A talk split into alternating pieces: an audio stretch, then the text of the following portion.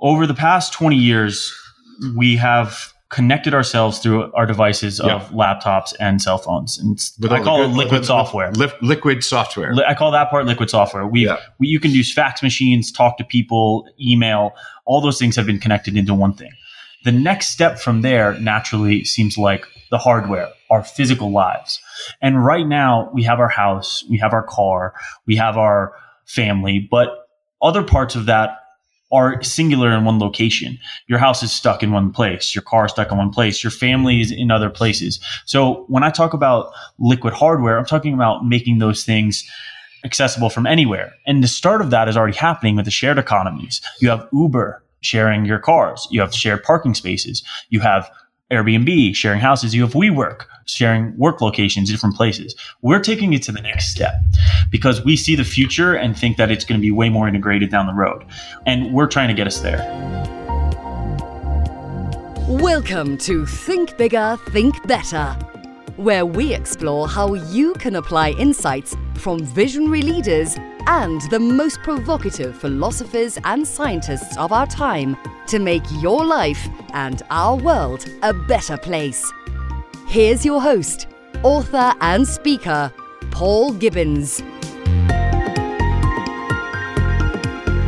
And hey, welcome back to Think Bigger, Think Better. It's been a long time. I spent the entire summer trying to win a world championship poker bracelet, as they're called, and I wasn't successful. One of the hardest things about tournament poker is that you literally bust eight out of 10 tournaments, and the ones in which you scrape into the prize pool, only 10% of those have substantial prizes, and only a few of those are life changing money.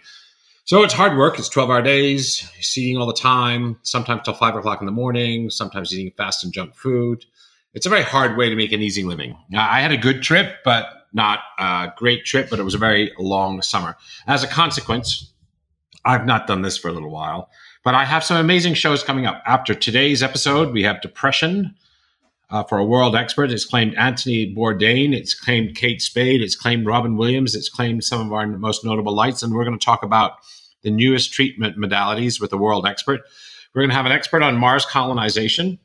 We're going to have the Minister for Climate Change from New Zealand. We're going to have one from WeWork, and we're going to have an episode on dietary fats, nutrition, and keto diets. So, if you want an email when these podcasts or new books or videos drop, please join my email list, paul at paulgibbons.net, or the, the website is paulgibbons.net, and there's a sign up button there. You can subscribe to the podcast on iTunes and other places. You can rate it, please, on iTunes if you like it. Tell me that you did rate it, and I will send you a free book from a best selling author. And so now, onward with today's show. Almost a decade ago, I traveled to San Diego to play in a World Series of Poker event. This kid sat next to me, headphones, beard, hat backward. I don't usually talk to poker players much, let alone 21 year old college students, but this guy and I got on like a house on fire. Music, school, poker, economics, politics, psychology, the works. He was just 21. I was 50, but we've been great friends since. Daniel Blum, my young friend, has just toured Latin America in a school bus, equipped with wireless beds, desks, interviewing the rich and the poor, the artists and the politicians, indigenous communities. From this, he developed a podcast called On the Bus, which is a diary of the trip, and a video diary, which has some fascinating and very aesthetically beautiful videos. So, as you can imagine, for Daniel, it was a life changing experience, but there are also some immense themes of, I think, you know, interesting and uh, great importance for our times. His podcast, which I think has 60 episodes on the Bus podcast, covers crypto, biohacking, urban living, dating culture, keto and other diets, millennial lifestyles, war and peace, and more. He calls his guests the outliers people living at the edge for what is possible for humankind and trying to expand our horizons. In today's show, we cover nomadicism or nomadism in the future, living and working seamlessly from anywhere. We cover a location independent future, a technological world where nearly all the jobs can be done from anywhere and everywhere, connecting with anyone. We talk about a cultural bridge between the young and the old, sharing cultures across cultures from developing world to the first world through podcasts and YouTube. We talk about YouTube and the future of video. We talk about a world without borders. We talk about encounters with poverty, indigenous cultures, and extreme cultural difference. Before we start, I want to invite you to check out On the Bus podcast on YouTube and on iTunes. I put a link to an amazing three minute video that sets out what it's all about in the show notes. So, hey, Dan, welcome to Think Bigger, Think Better, buddy. Thanks for having me, P. This is a crazy thing, man. A year ago when I heard about this, like a bunch of health minded, talented 20 somethings. You could do anything. You could be on Wall Street, you guys. You could be a professional poker player living in Las Vegas or touring the circuit. There are you guys. Uh, I think Brandon was a professional basketball player for a while. So, you know, you're not without your talents. The world is your oyster. You could do anything. So, why this crazy journey? Why the sacrifices in income, sometimes health, sometimes physical discomfort? you know, being removed from family and friends. So, what was your vision when you started out? It's interesting because we had these past lives of poker player, college athletes, professional athletes, and those allowed us to have experiences that opened up our eyes to the world from traveling to different countries to play our sports. And once you experienced that one time, it became something that we wanted to do with the future. So we um, both immediately in 2015 knew that this was something that we wanted to try out It sounded crazy. Let's drive through South America and just experience it. So we had this podcast. We did 40 episodes in the United States where we shared stories of unique people, outliers who are successful in whatever their craft may be. And from there, we decided to take the show into South America. Now, it started out when we went down there as just a podcast where we were going to share unique stories that we came across using the same model that we built here in the United States. But what's the most fascinating, important part of the trip was that we left it open, that we went down there and sort of allowed whatever experiences hit us to become a part of us. And then eventually turned into a production company where we were going on adventures, recording the experiences, where we have a documentary, where we created a YouTube channel out of this and now sharing really vividly unique stories that we came across in not just our podcast, but in video as well. And we realized from doing this that we want that the future communities in the globalization that we're experiencing today are much more interconnected. And we want to build out a platform and help connect these people much easier, share these stories from people throughout the world back home and you know, these people that you visited, and I mean, many of the people in Latin America aren't connected in the way that we understand today. And if they are connected, they're sort of connected abstractly, like through Twitter or through Instagram or something like that. You really wanted to record the visceral person to person, you know, live eh, sort of immerse yourself. What's that expression you use? Dive head deep into the. What was that expression you used? Dive head deep into the ocean. Don't come up until you're until you can't breathe anymore. That's a great thing. And you talk about outliers. Like like what's an outlier? I mean, there was a Malcolm Gladwell book. I don't think you mean the same thing as he did. Like, what's an outlier in your world? So I have this viewpoint of you know there's there's certain people who push the boundaries of what we're doing as humans who try to attain something new for humanity. Those so could be biohackers, crypto guys, alternative lifestyle, all we work is not in the traditional, like all of that stuff. All those entrepreneurs, athletes, rock climbers who are doing something no one else has done, Musk who's going to outer space, people who are expanding us in one way, shape, or another. So that's the inspirational thing, like expanding the idea about what it means to live a human life. Fantastically said, yes. All right, that's cool you know, you guys don't think small, right? no, we're we're thinking we're thinking bigger, wider, and better. So there's people there's people on the edge, right? People on the edge. So from your point of view, like, all right, you know, you did. Let's go. Let's before we do the trip, but let's think about your 40 podcasts before. Like, who out of all these crazy outliers, people living on the edge, expanding the idea of what it can be to be a human being, who is the one that like inspired you the most out of all of them? Tough question. Well, it wasn't meant to be an easy question. I've been extremely inspired by tons of guests that we've had on our show from from a biologist who's telling us what it would be like to evolve on Mars to a cryptocurrency, someone in the forefront of the cryptocurrency space who developed a wallet for you to store your money on. Yeah. But um, I think that if I had to choose the most inspiring person that we've had on our show, no, no, I mean, you know, I know it's hard. It's a, it's, it's a very difficult question I myself, I like to think about um, biohacking and art. There's two different spheres, right? Right. Okay. Cool. So we had a DJ on our show. His name was uh, DJ Billy Kenny. It was an absolutely uh, visceral, emotional show where he's sharing. He's a he's a well known DJ. He's headlined a bunch of big festivals, and uh, he's sharing sort of his experiences. We got drunk, and he's sharing his experiences. But not only did he share like the first time he he got to play at a big festival, but he's also sharing what he puts in effort wise to create sounds. And he has one of the most unique sounds that I've never heard. So he's pushing the boundaries of sort of Of the- music, of music. music, yeah, he- right? He, Yeah. came up in in from nothing in a garage scene in in the UK and has now parlayed that into being in the United States and being headlining some of the biggest festivals. And you know, he was talking about how he works you know some of the things maybe he shouldn't have said but he was talking about how he ghost produces for for younger guys coming up or how he does experienced guys and how he puts in x amount of hours per week and he has you know one new song that comes out every two or three months that's a big hit but he's making four new songs a week you have to go through that much and people often forget because they only hear the best of the experiences Yeah, that's amazing. So he produces 400 songs, and a lot of those are quote unquote failures, right? They don't make, they don't live to see They're in a the- library the light, somewhere. light of day. They're in a library. They're on his hard drive or something like that. But then one, and that's and that's interesting because that requires a certain. It's almost like poker tournaments, right? You know, you're going to do poorly in most of the poker. If you play 100 poker tournaments, you'll do badly in 80% of them. You'll do Exactly. okay, okay in another 15 or 17%, and you only do very well in 3%. And it's like that. So that's an interesting, you know, it takes an interesting psychology to survive all of that because 90% of what you're doing is on the cutting room floor. It's interesting. That is interesting. what's fascinating about sort of the YouTube and the content creation sphere that I'm in is that you're going to put out tons of videos, uh, multiple videos a week and podcasts. And what it takes is one in every 15 or 20 goes viral.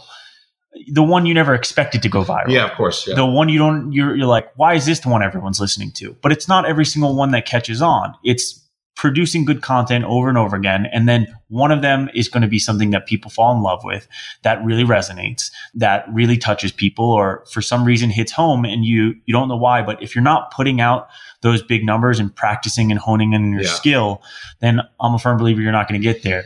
And it's an interesting thing because, you know, uh, other professions, we're talking about the poker profession, we're talking about the way your DJ friend operates. You know, like a guy with a batting average in the thing, well, he expects to get a hit one time in three. So he's getting a kind of an emotional reward, a dopamine surge one time in three. You're talking about one time in 300.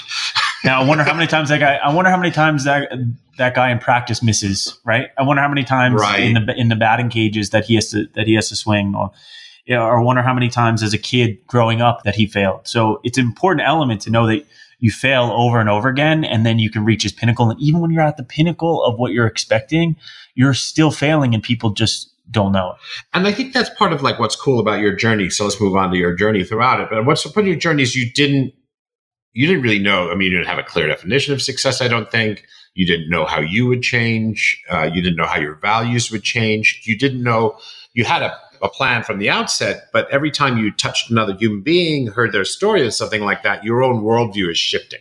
And your goals are shifting, and they're emerging, and they're developing. And so I, I, I, think that's cool gosh, you know, it's, it's hard to conceptualize this. I'm not bad at conceptualizing things, but uh, it's hard to conceptualize. Let's talk about um, let's talk about the bus journey. So you've got a 40 episode podcast. You've interviewed a bunch of outliers, crazy people living on the edge from the crypto world and the biohacking world, and there's that woman who's had the Tinderella project. Uh, let's you know, perhaps don't have to go into that, but there's there's so much. And so the, then you get on the bus and talk us quickly through of the on the bus trip. You're recording the whole time. You're doing podcasts the whole time. You're doing video stories the whole time. What was the most vivid experience? Maybe let's. Ha- I'll give you two. What were the two most like vivid experiences of this journey? For me, one of the fir- one of the most vivid experiences. Well, I'll do two different types, right? The first was we had a guy we had a guy on our show. His name's Jade Rivera, and he's a world famous mural artist who gets uh, these giant birds and introspective that he puts on walls. a mural, Uh, murals. He puts giant murals all over the world. He's been he's been uh, he's worked for Starbucks. Everyone, right? okay? So he's been he com- commissioned serious money to do murals, and you bump into this guy. Yeah, we connect with him, and we have him on our show for a bus stop.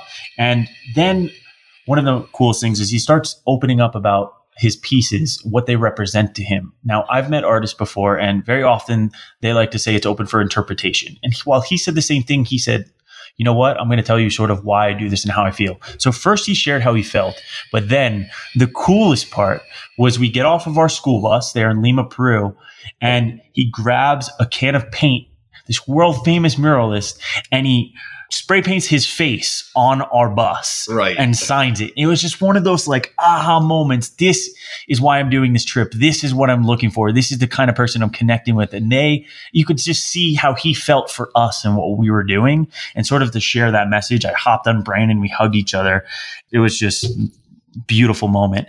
And then to take it another route, I'd say the scariest moment of the entire trip, being a, a hard pressed thing to do, is we were on a road in Colombia called the Trampolin del Muerte, which is, means the trampoline of death. Right. Right? It's it's this road that's got two extra feet on either side of the bus. We're the biggest vehicle on this rocky, muddy road. And it's two way. Presumably, there's dudes coming the other way. It's well. it's almost it's mostly one way. So you, when people come, you have to stop and pull off to the. You can barely move to the side. And Right, you, right, right. You reach each other's head and you get out, and one guy's yelling, "No, no, no! You get out of the way!" And we're going, "No, no, no! You get out of the way! Oh. You get out of the way!" right, right, right. And it's like multiple thousand feet drop off on the side, and the overhang on top of the bus is wet and mountainous. So it normally it'll go up like a mountain does, but this one comes over the bus, so it kind of the roof will hit the rocky outcrop. And I don't know how we made it through that thing. I don't know how we made it through five and a half hours on that. Um, but we survived, and I would honestly guess you die like two, uh, two to five percent. I thought I was going to die that day. But, right right and then you did uh, tell me this i know that you did one of your most downloaded videos is something that you did that could be seen as controversial but tell me this why did you want to make a video of the people who are processing coca- cocaina was that in bolivia or was where was that that was it. That was actually in the Colombian Amazon. So it was important for us to share different stories for different regions. And Colombia is well known back at home, back here, for people. People can often be scared when when I tell my mom about this trip. She's like, "Oh, worried about." But we wanted to show the new and improved Colombia, and and also the way that things might be portrayed. We want to show the correct way of them being portrayed. So cocaine, obviously, being one of the biggest things that that Colombia is known for. We went in, we found um, how it's being operated today in i mean it small houses. scary to me like Yeah. to even go into a world like how do you find people who are manufacturing this stuff i mean that in itself is scary these aren't the friendliest people in the world It's but but, But that's you the thing were is they, but you were welcomed. We wanted to show that that we were welcome. That it that it's not it's not run by narcos anymore. That it's run by businessmen who have their own houses out in the jungle and who are extremely friendly. They're open to giving tours, and um, they're making the product much smaller. f- And uh, But, but is it no product legal anywhere? I mean, I mean, is, is cocaine legal uh, in Colombia? No, so they're living outside the law. No, are they? Are they? Are they're, they? they're living outside the law, sure, Yeah. but um, it's something that. So there's a rebel groups called the FARC, and the and they just signed a peace treaty with the government, and then you Mhm. have the ELN, who's now the taken over, and then you have other other paramilitary groups. So you still have those guys in control of some of the drug trade, but it was important for us to show what what it's actually like and how it's. We wanted to show what it's like to be made, how it's being made today, Yeah. and then we wanted to show the story a little bit behind the scenes of of where it's being made. And I guess the people who are making it are, are real people. I mean, there's a big difference between the narcos that you'd see on the Netflix series Narcos. You know, the, the people who are the vicious criminals who are in charge of the import, export, and the finance, and the billionaires at the top of the business, and the person who's actually there getting their hands dirty. I mean, you tell their story. You're not telling the story of the narcos, the billionaire narcos criminal guys. You're the, you know, the peasants, the farmers, the Yeah, the workers. the worker. It's a, a post narco era. The narcos have the government's done a good, a decent job of, of handling that, and now it's being operated a little bit differently. I mean, that's wild. And I'm going to invite all my listeners to check that out on, on YouTube just for curiosity to see, you know, what happens on the front end. And then also sort of in a more legit, you know, alcohol is always a more legit. You turned, you visited someplace where wine was being made. You got to make some wine. We actually we, we not only we hit a brandy farm and plantation in uh, in Colombia, but we also hit the Chilean uh, vineyard in Chile, Undurraga Farms, one of the biggest in South America, and um, we got to see what it's like to to make wine across an extremely diverse geographical region. And I would say now that I'm a a grape connoisseur after this trip. we were trying grapes in all different regions, all different types of grapes. It's it's actually fascinating. For me, there are two types of groups: there's white and. and, and I used to think that. Right, to think right, that, right, yeah. right, right, right. Okay, yeah, that's amazing. And so, I mean, uh, you talked about the trampoline of death as being a horrible and frightening experience, but I mean, I guess there were some other horrible experiences. I mean, one of the things you guys did is you bra- braved a lot of uh, health scares. I mean, what, which one of those health scares was the most horrifying on your trip? It's true. So I got Giardia, Salmonella, and another one called Blastocystis hominis, and a few others. Brandon almost lost a pinky toe sandboarding, and um, I think that one of the things I learned from this when I got those stomach diseases was I learned about the healthcare system in South America. I learned about it in Peru. Brandon and I both went through the gauntlet for a full month. What's your overall impression? You can't just fly home, or maybe you could have fly home, flown home, but were you in good hands? I feel? mean, so so there's it's very it's very different. I in uh in Argentina yeah, when I had pneumonia, extremely the slowest system I've ever been a part of. I could just start drawing you a picture, but I'm not going to. Yeah. But the doctor, on the other hand, was phenomenal. They had the phenomenal doctors, well done. They took good care of me. Slow system. and this is all free. Interestingly, they they, Yeah. they, they, they cast you. So they have they have National Health Service. So Peru, Peru wasn't no, Peru wasn't free. So Colombia, I got taken care of in any issues that we had. But in Peru, we went out and we got private healthcare, and even that they didn't do a fantastic job. They told Brandon that he, when he had his toe almost picked off, he got some stitches in Ica. We went up to Cusco, and then they told him that he ate a fungus. When he didn't actually have a fungus, so Right. he's putting a wet cream on So for two to three days, making it worse, Making it worse, right? making it worse. so so really a super mixed experience of Latin American healthcare. But there, there's a takeaway from it, and it's that each one of these regions is experiencing their own difficulties, their own benefits. They're specialists in their in their own way. And I learned from the story, the experiences that I took away from the trip are not so that I could judge; it's so that I could understand the people better, and I I could share you. their story better, and I could and I could tell people back home where we can work together with them. Yeah, you weren't sitting around saying, "Oh, you know, if I was in America," you know, and all that. So it sounds to me like you really wanted to listen rather than judge. That's an important part of this cultural tourism you were doing. Tell me this: I know you met people from different cultures. You met the rich and the poor, and the artists and the businessmen, and and you were in, I think, six different countries. But six different countries conceals how many different communities and cultures. Because from our point of view up north, Los Nortes, you know, this is all Latin America is a monolithic culture. It's like Latin culture. But you visited six countries and there are different cultures and communities in all those countries. So I don't know, which of those for you did you did you like the best? Like where did you feel most welcome and the people were most warm and and giving and, and where perhaps, you know, did you have opposite experience, a, a sort of cultural clash or cultural disconnect? Great question. Um, I think first, it's so important to know that they're extremely diverse in our country. Colombia has five or six regions, and you could go in there and be in a completely different universe from each one. And um, I learned that very quickly, and I learned that they have different re- foods and dialects, and the way they think about the world is extremely different, even interregional. So once you kind of understand that people are, are different in that way, it allows you to adapt to their culture. Like it allows you to be taken in.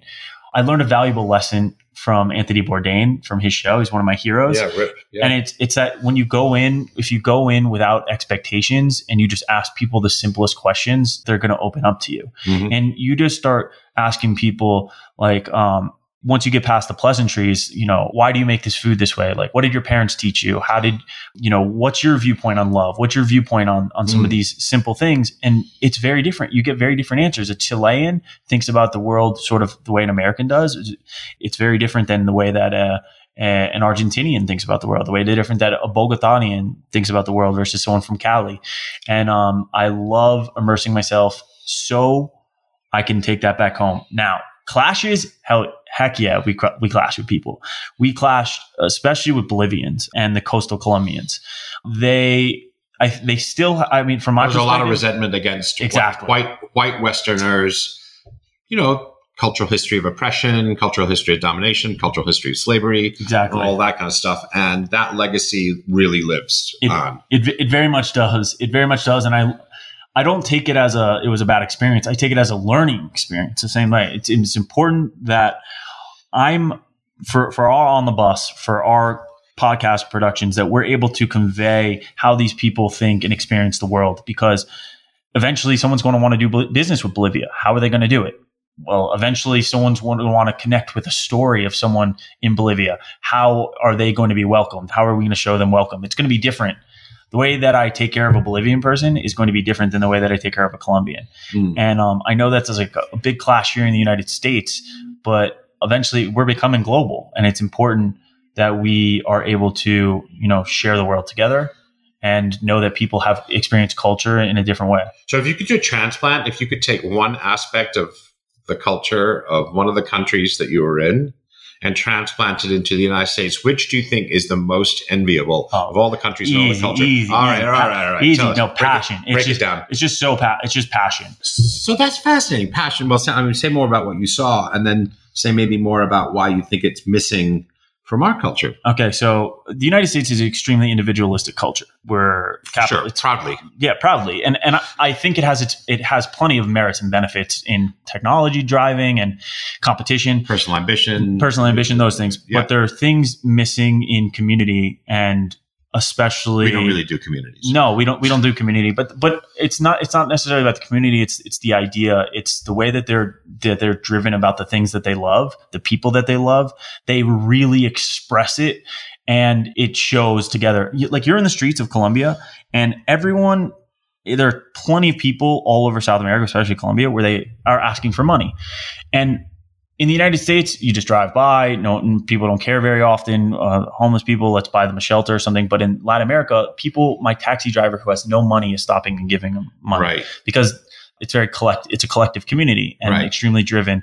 And when you ask them about why they do that, they give you passionate, heartfelt answers. They need a leg up. They need help. If you ask them about why do they love their work, they are going to give you a passionate, like like the way that they look at you sometimes they look at you in the eyes like you're the greatest thing in the world and and they do that to each other and it's because they truly care. And the funny story is that's why a lot of the Colombians will have a hard time with people from Bogota because they're a little colder. Right. So they'll constantly say, "Oh, except people from Bogota, they're cold." right. So, well, what we say about New Yorkers, right?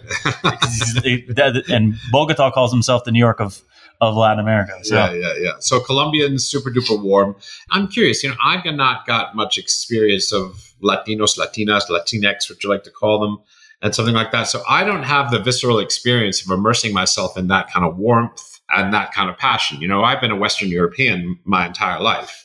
So uh, it's interesting. You're describing it in abstract terms, but I bet you can't really get it until you're actually face to face with it. Yeah. It's one of those things that just doesn't abstract very well. And you tried, and you know. I don't know. I don't know how I could teach um, that form of passion over routine. And it's how your video diary. I mean, you know, we now have, uh, you know, in the tradition of Ant- Anthony Bourdain, the great travel diaries, you have a, a podcast uh, diarization of this trip and you have a video diarization of this trip. And, you know, you have plans to make that. Let me ask now, you know, what's the vision? Like, where are you going with the podcast travel log? Where are you going with the video dialogue? What's the big picture? What, what would be a home run for you now that you're back? So, you know, Brandon and I are firm believers in the shared economy and the connection of the future. And um, we're working on a few different things. The first would be season two of our show. So right now we have we just released our biggest video to date. It's a trailer for the upcoming pilot that we're um, looking to get funding for a second season. So, so, before we go any further, why don't you tell people right now what do they have to type into YouTube to watch that three and a half minute clip, which by the way is one of the most touching, inspiring, aesthetic things that you'll watch. Three and a half minutes on YouTube. What's you may that? cry. Yeah. Yeah, you may it, cry. It's ten months. It's called ten months driving through driving a bus through South America, travel inspiration. Travel inspiration, 10 months driving a bus through South America. Okay, so find that on YouTube, listeners. Sorry, I interrupted you. I wanted So that's the trailer for. But could po- this be a Netflix documentary? Could CBS pick it up? Uh, could I mean, you know, like could a big production company pick up season one? I mean, have you got the the materials to you know to do something like that with season one before season two that's exactly where we're at right now we're cutting together a pilot for from season one um, so that we can sell it, sell it as a documentary for uh, four episodes, and sell that as season one. And we're in talks with a few different companies. Are we hooked up at Netflix or any of these big production? You know, I won't. I won't say anything out loud, but we're in talks with some good companies to sell the season two. Yeah, and um, we're going to do it in you know a harder place. And India, where you going to do it? India, Russia, Mongolia, Russia. A, a, little bit harder, but somewhere that speaks English has technology at their hands. Um, you know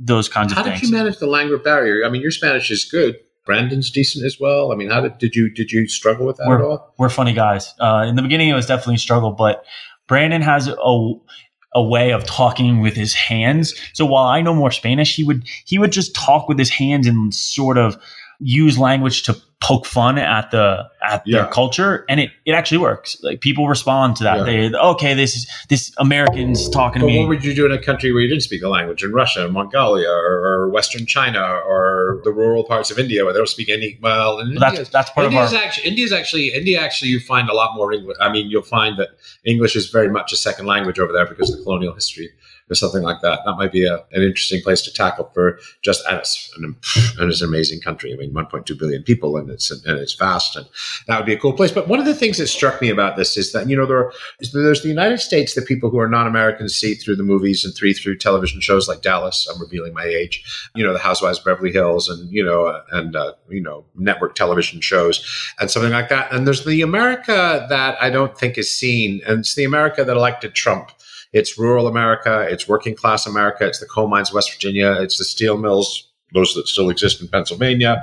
It's the farm communities in Iowa. It's you know the ranchers in Oklahoma and something like that. People who are off the grid. I mean, you have you guys thought like shit? Maybe we could do this in the United States and discover parts of the United States because right here at home in the United States, home for you, less for, so for me, but you know, right here at home, there's the undiscovered country. There are undiscovered cultures. There are people that don't have a voice. There's all that. Have you guys thought about that? Yeah, hundred percent. Yeah, it's extremely fascinating because there's this between us. There's this teetering between challenging ourselves physically, which would be going outside. Did and- you have enough of that already? No, we're gonna have to do it again. and Yeah. knowing here that there are those stories that we want to connect, that we want to share, that we want to dive head head deep into, and bring them to the forefront of the globalization of the world that we talk about technologically. Yeah. I mean, this connecting people is just really such an amazing theme for what you do. One of the other themes that I'm fascinated with is is is you guys are outliers, of course, in your own right, right? I mean, you know, you know, we're in a world the last three decades transformation of work, where you know the work paradigm was that you know you suited up, you put on formal clothing, you went to a an urban, usually urban place to work.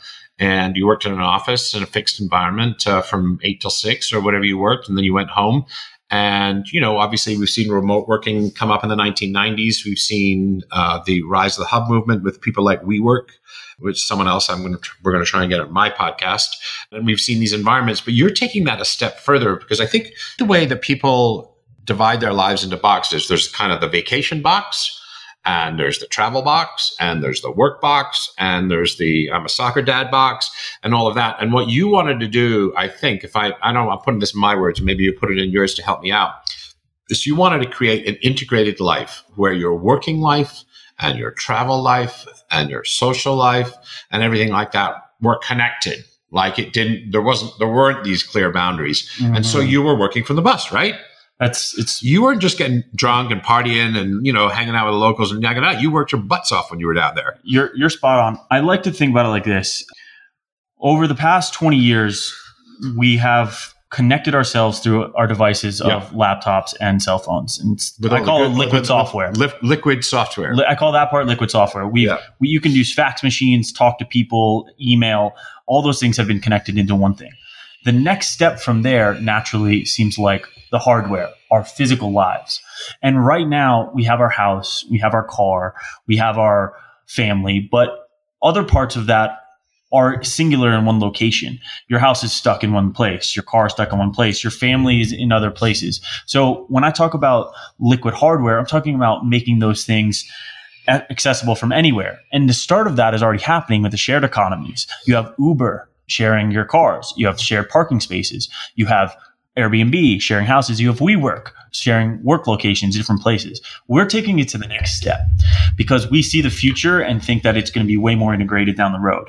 And we're trying to get us there. So, what did the bus look like? Like, I mean, I want people to check out your YouTube channel, so this isn't an excuse not to do that. But sort of give us a picture of like what the inside of the bus looked like.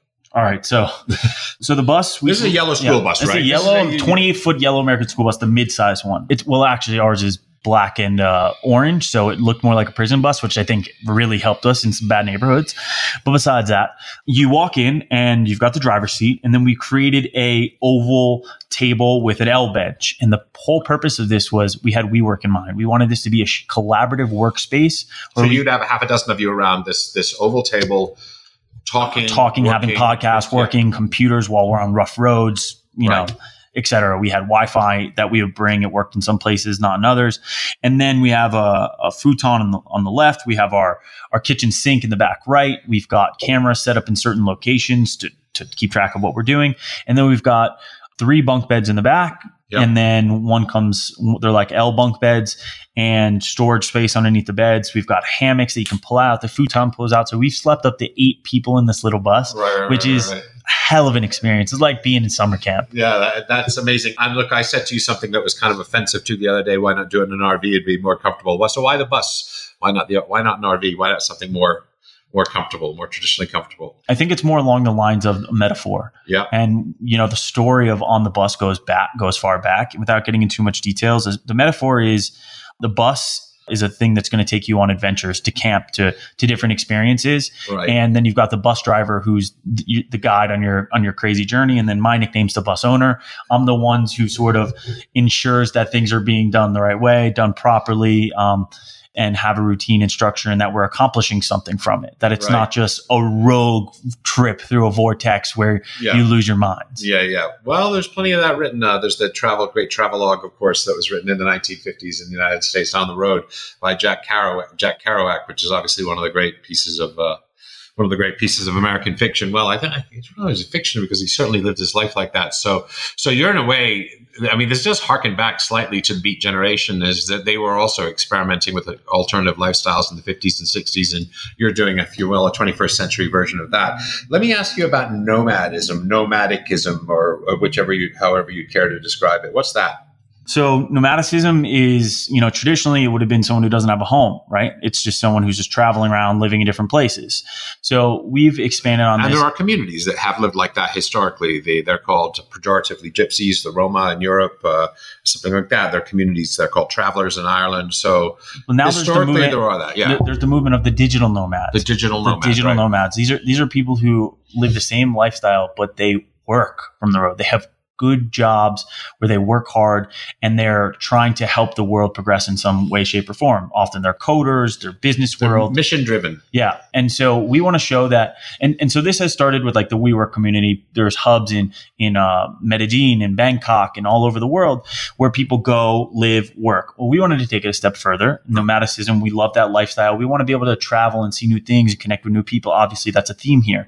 But we wanted to be able to do it from anywhere instead of just having to go to Medellin. We in the future, and we're part of our business model for the future, the business plan is we want to be able to do it from anywhere, build Wi-Fi from from our transportation system.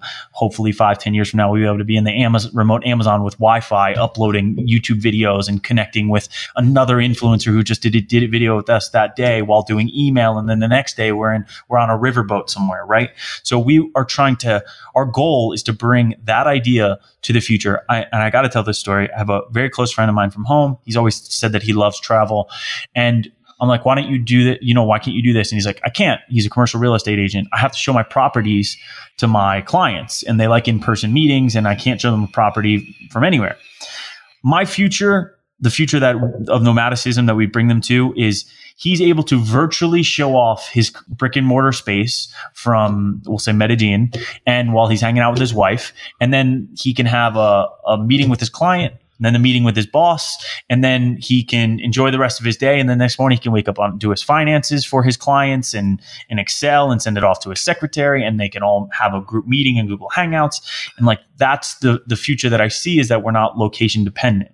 Yeah, and that's the way we've been moving, and this is just you know the next version of that. You yeah. know, the sort of remote working 3.0. Look, if we're going to be a spacefaring uh, ah, hu- humans right here, and we're to have people on Mars, we're to be able to send things back from Mars. So we're just taking it. We're just take, we're just ahead of the game, I think. All right, well that's cool. Well, I'm interested in Latin American culture. Obviously, you visited some inner cities. I want to hear about your impressions from the you know, the worst areas you went, the poorest areas you went, what your experience of the people was, you know, what you saw that opened your eyes to some of the, you know, one of the things that concerns me is global poverty.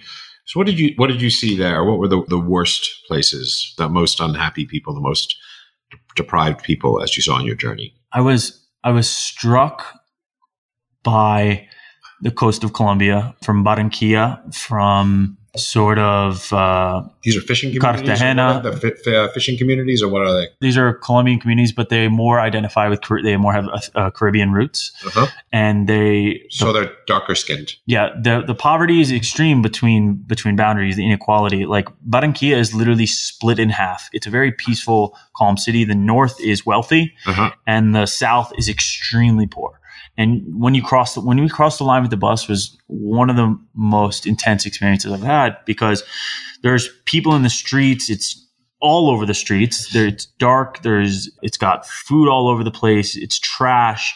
And one of the things that I experienced in multiple places was the poor water. They have they have horrible water. You, right. I, I, come back and I had an argument with a friend, and he, he was sent, complaining. I, I, won't say complaining, but he's he's upset about uh, I guess Dasani or, or, the plastics or something that's sure. used in the water here. Yeah. But in perspective, for me, it was these people don't have water at all, and what what are we like? We're bringing ourselves into the future in the, here in the U.S. Don't get me wrong, but how can we help these people down here who don't have access to water? Of course, they're going to hold resentment I, I, expect them to hold resentment for certain people that they think might have done this to them, might have held them down.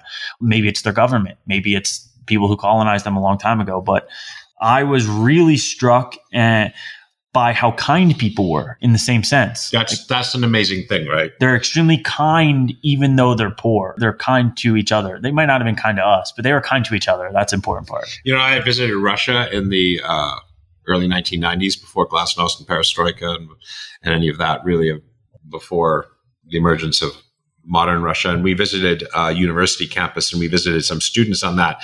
And you know, we visited this place and I was like, where do we go to party? Where do we hang out? You know, can we, you know, where, where, where can we go? And we went back to someone's extremely modest, Jesus says my toilet or my, my clothes closet.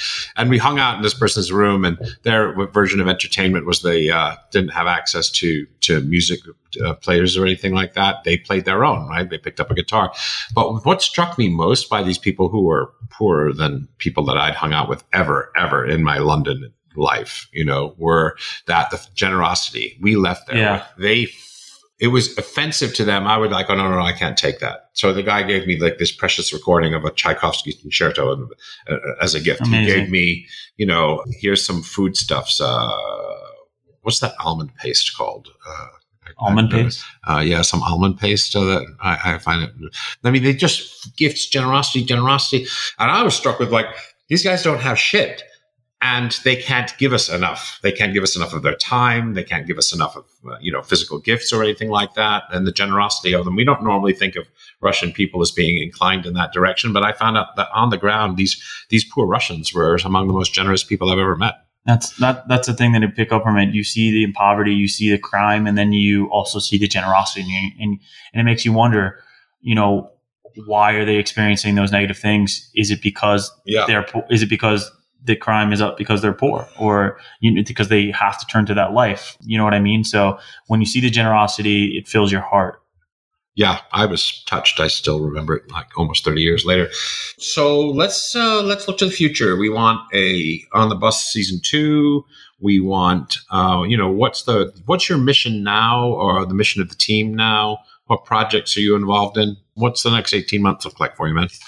Great question. So first, selling, selling. Uh, the biggest goal is. So you want to commercialize some of this, right? Yeah, I mean, we, you've had a year, you had no income, you were living on fresh air, you know, whatever, right? Yeah. So now you want to commercialize some of this. Exactly. Yeah.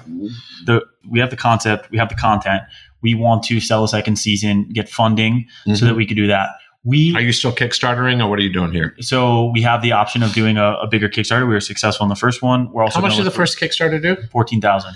Yeah, that's great. For and, season and, two, we'd look to get somewhere around two hundred thousand to fund equipment to get a, a bigger bus to go to because you're location. filming this in, on GoPros and their limitations, right? You yeah, were, yeah. So you want to do you want to do it very you grassroots. You want to do it. You want to do it right. Yes, it's, yeah. start, it's a very grassroots idea, and that we're you. So you funded the whole trip with fourteen grand. A whole trip, fourteen oh grand. I can. If anyone wants to reach out to me, I can tell them how to run a Kickstarter. Well, you're rich we're on a- we're on a Kickstarter, but also you know how you frugally lived for nine months on fourteen thousand dollars. Uh, you know, with gasol- gasoline and with food and with uh, you know travel and medical expenses were substantial and you know all that kind of stuff. I mean, that doesn't sound like very much money for. I mean, there were sometimes only two of you, but there were sometimes more on the bus. There were, there were four almost at all times. So so four of you lived uh, fourteen grand, traveling through six countries over nine months on fourteen grand. the 14 no the 14 grand got us down there so it paid for the bus it paid to convert it it paid to sh- get shipped across the seas it paid for um, our virtual assistant that we had that was helping us out and some of the other little things but So what you money after that was just money we saved for this first trip Oh, okay, right, Yeah. right, right. That's an amazing story. so our company's a little split right? The first one we've gone over we have the season two that we're looking to sell so we can get on the road and everything that goes into that. We also have you know it's also important what's been come out of this is that we're building a network. That's our whole ideology is networking with people.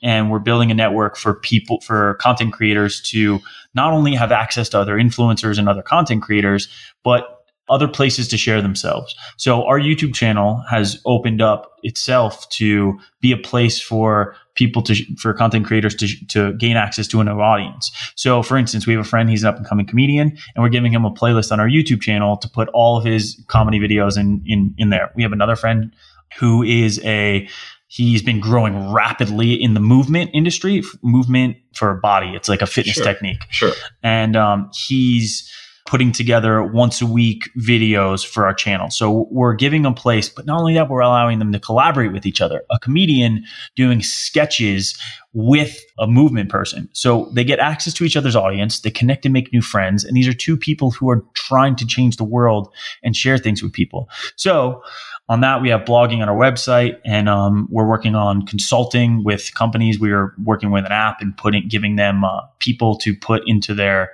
sort of immersive reality tv app and the future is what i like to call we're nodes and all these people we've networked that have multiple hundreds of thousands of subscribers we want to be able to connect, connect and collaborate across industries we want to take someone who's a YouTuber with 150,000 subscribers and connect them with a uh, professor who understands AI and have them collaborate and work together. Amazing. Yeah. Ama- ama- amazing That's the stuff. that's the vision. Who would you most like to connect with? Like, if there were someone in my audience or someone, one of my listeners who was connected with somebody who might be able to connect with you and support your cause in an interesting way, like something like that, who would you most like to hear from? You know, I mean, are they producers? Are they financiers? Are they people who are fellow outliers, fellow travelers? Uh, to use The, the whole our whole thing is we, I just love interesting conversations with unique Right. people. So so if you know anyone who's extremely interesting, connect me with them. If you know someone who's in the production world for video and you like our idea of two wild adventurers traveling throughout the world to share stories, connect. We'd love, to, you know, help us produce what we're doing. And then lastly, if you know the, the, three people I'd love to have on our podcast the most, one of them would be Will Smith or his kids, right? right, Elon Musk. I would love to have obviously anyone in the in the Musk sphere, Yeah, and then um, uh, Sam Harris. So Sam Harris. so someone And along Yuval those lines. I Harari. love Yuval. Yuval Harari. Uh, you know, where If you can connect with any of those people, I would love to. We would love to talk to them on our show. Will Yeah. Smith, I might be the only one going for Will Smith, but or his kids, either one. They're uh, And fascinating. What inspires you about Will Smith? Because he's an interesting character. What's right about Will Smith? Besides, Great actor, funny guy. you Great- know, besides- humanitarian. he's a he's a he's a unique content creator. So number one, he's been a comedian, he's been a rapper, he's been just an overall interesting person. Some of the stories about him from the streets, about his about his actual life, the way that he thinks about the world is sort of How did I- he come up? Did he come up poor? honestly, I, I'm going to need him on the show to answer those questions. Okay, cool. All right, we got we got that. So listen, uh, I want to. I've I've already mentioned in the intro to the show places people can find you. Let let's let them hear it from you. So where do they find you on your two main channels, Instagram and YouTube? Is that right? Our, well, our podcast is on the bus podcast on iTunes, Spotify. Okay, so and that can be found by Google, putting it on the bus in iTunes and You literally type in on the bus on Google or iTunes, and you'll find up, us. up, we'll be the first up, one. up it Pops. All right, and I invite you to listen to some of those episodes. Your Instagram, what's that? That's on the bus podcast as well. on the bus podcast in Instagram and uh, Daniel Blum and Brandon Reese. Exactly. Okay, good. And YouTube channel. Where are we looking for on YouTube? Just type in on the bus podcast. Make sure you type in podcast on the YouTube. Oh, because there's other there's on a, the bus there's a children's on the bus. Your Oh, wheels the on wheels the, of bus go around. Yeah, yeah, yeah. yeah, that, that yeah. takes right. precedent. And not you. no, they have like 15, 20 million views. Yeah, yeah. Kids love it. so hard to beat. Hard to beat. Haven't cracked that code yet. Well, on the other hand, if someone's some poor parents googling on the bus and they come up with a cocaine video, that'd be the other way around. But anyway, we won't have that happen. And lastly, if you know anyone who you think is fascinating, whether they have an audience or not, and, we, and you think and they're an outlier, So you're looking for we'll share their guests. You're looking for crazy outlier guests, testing the boundaries of humanity. Well, that's amazing. All right, good. So people can find you in those places. I want to thank you. You know, it's uh, it's been amazing watching your video, watching your work, listening to your work, and I just want to do everything I can to help you.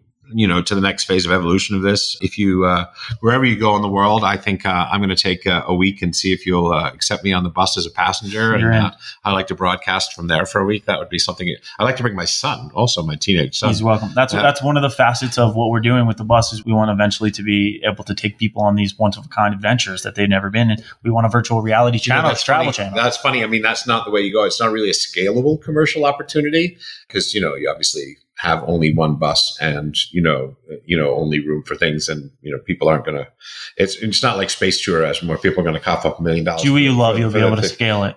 Yeah. Do what you love, you'll be able to scale it.